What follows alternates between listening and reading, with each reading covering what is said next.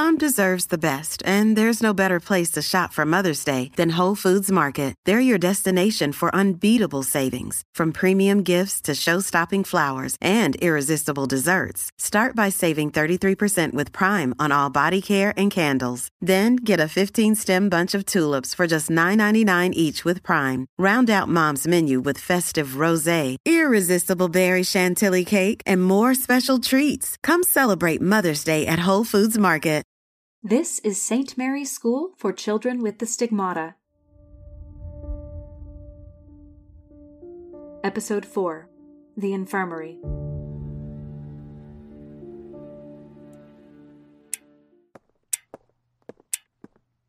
Whenever the girls at Saint Mary's got sick, we were sent upstairs to the school's run-down infirmary on the ominous third floor. In its past life, this section of the building was a hallway-style dorm, with cinder block walls painted mint green and a speckled yellow tile floor. But now it was one long, empty space, sectioned out by dingy white curtains that you could pull around each bed. It was shadowy and sterile, stinking of off-brand disinfectant and bleach. It was also an eerily quiet place, where the only sound you could hear was the ticking of an old clock that hung above the entryway. It was kept that way, they said, to help you rest.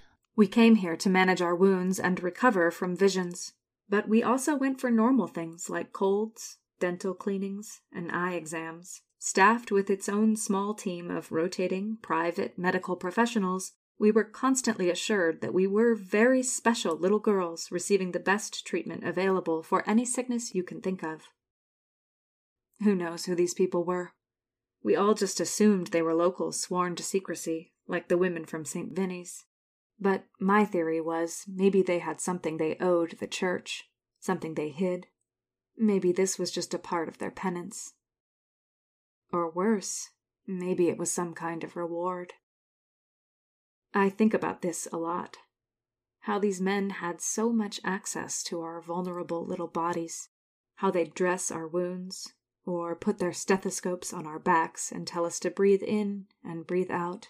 How even though we saw them so often for so many different ailments, I can't remember a single face of any person on staff.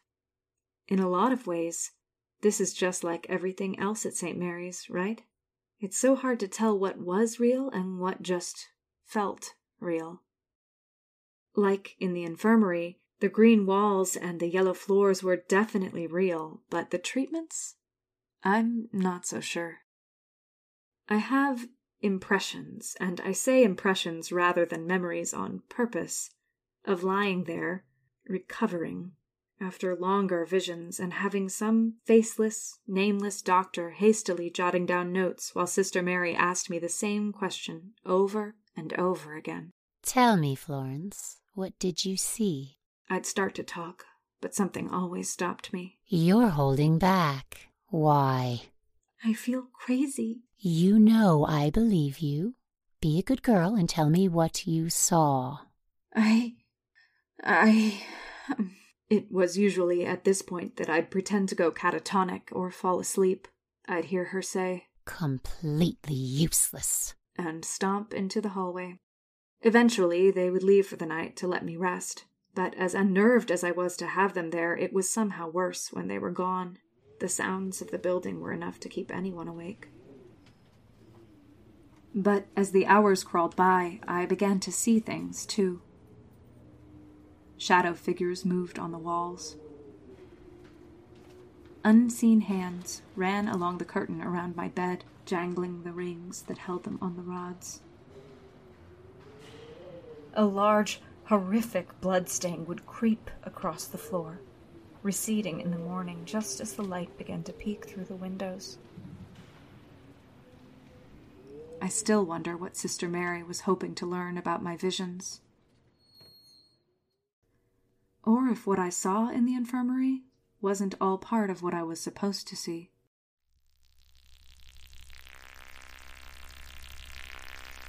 You've been a very bad girl, Florence.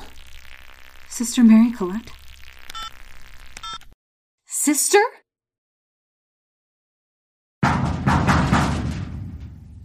I dropped to the floor. If you're familiar with the saying, there are no atheists in a foxhole, you'll know what I felt at that very moment.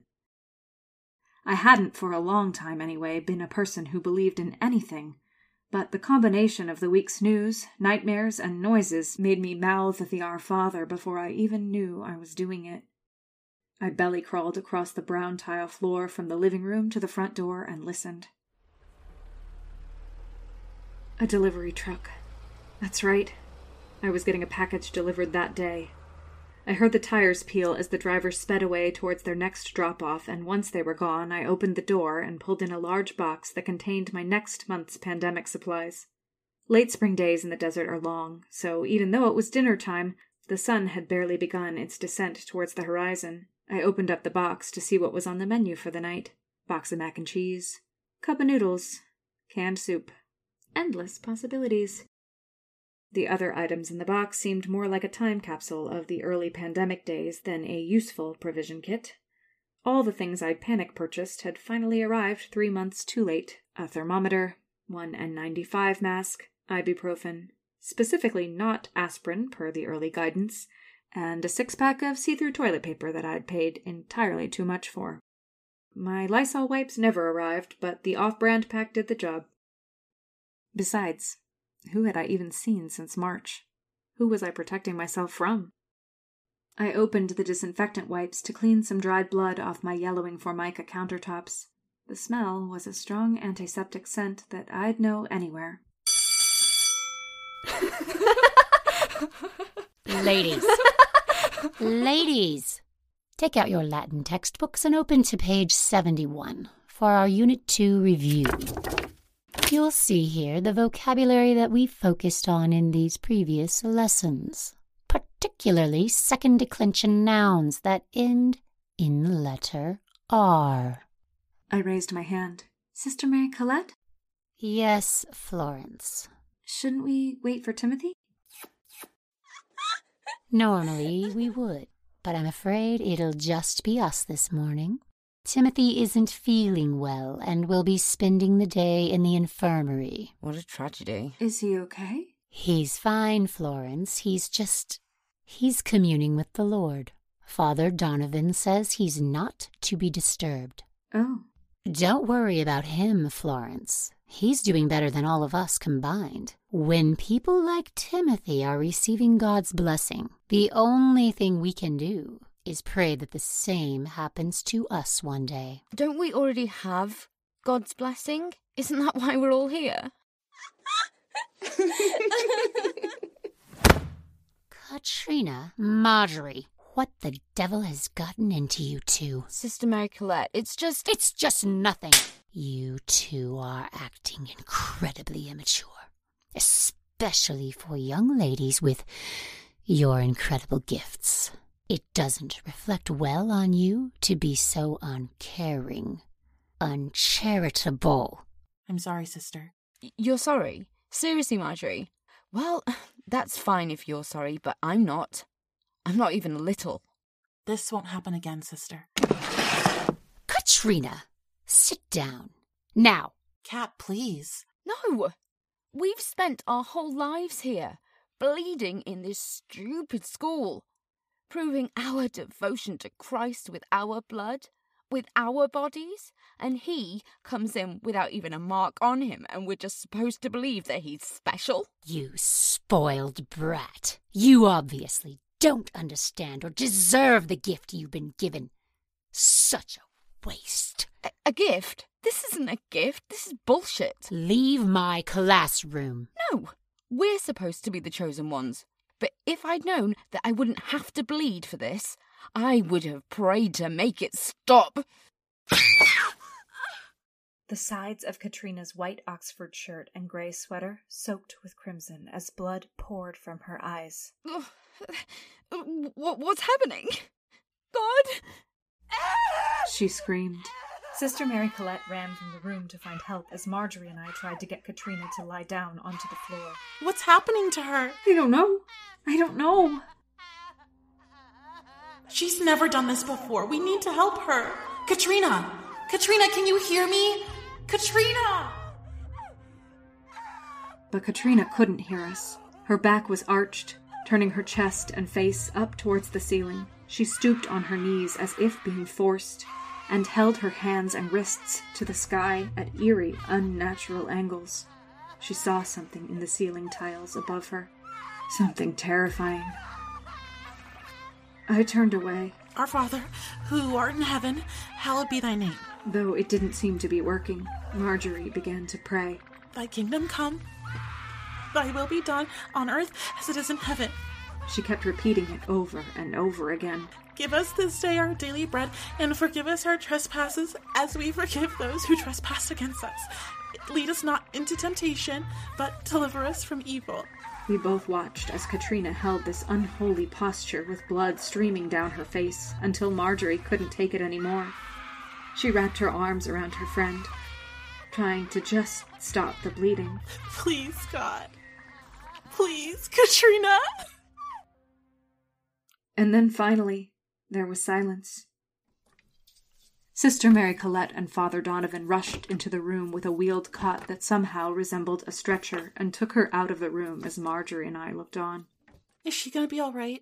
Marjorie asked me, feebly. I don't know. Of course not. She stood up in a daze, wiping her bloody hands on her red plaid kilt, and walked out of the room. Marjorie, I said, wait. But she didn't. Later that night, long after everyone had gone to bed, weary from the day's adventures, I laid in bed unable to fall asleep, though I had seen this type of body horror, so to speak, since I was a little girl. It was the first time it had ever felt vindictive. It scared me. All this time I thought it was supposed to be a gift. But was it really? Because what I'd seen was clearly a punishment.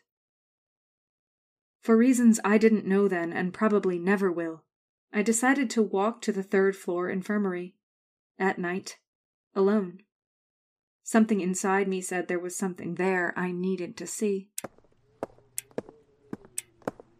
I made it to the top of the stairs and down the ominous narrow hallway, and finally to the door of the infirmary.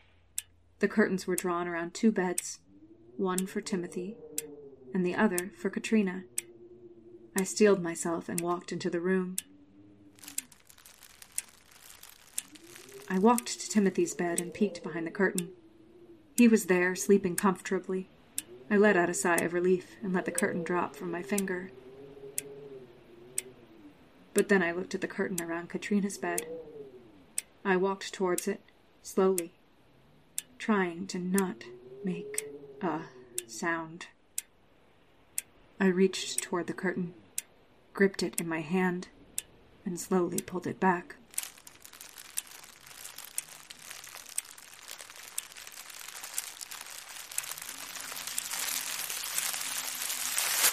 But there was no one there. I backed away from her bed, confused and terrified. I turned to run to the door, but then I saw her.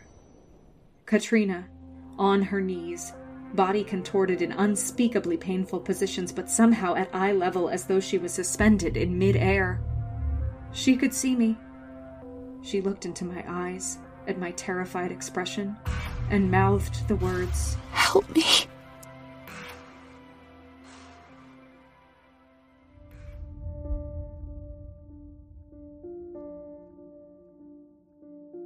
Thank you for listening to this episode of Saint Mary's School for Children with the Stigmata. If you enjoyed this chapter, please subscribe on Apple, Spotify, or wherever you get your podcasts so you don't miss a single episode.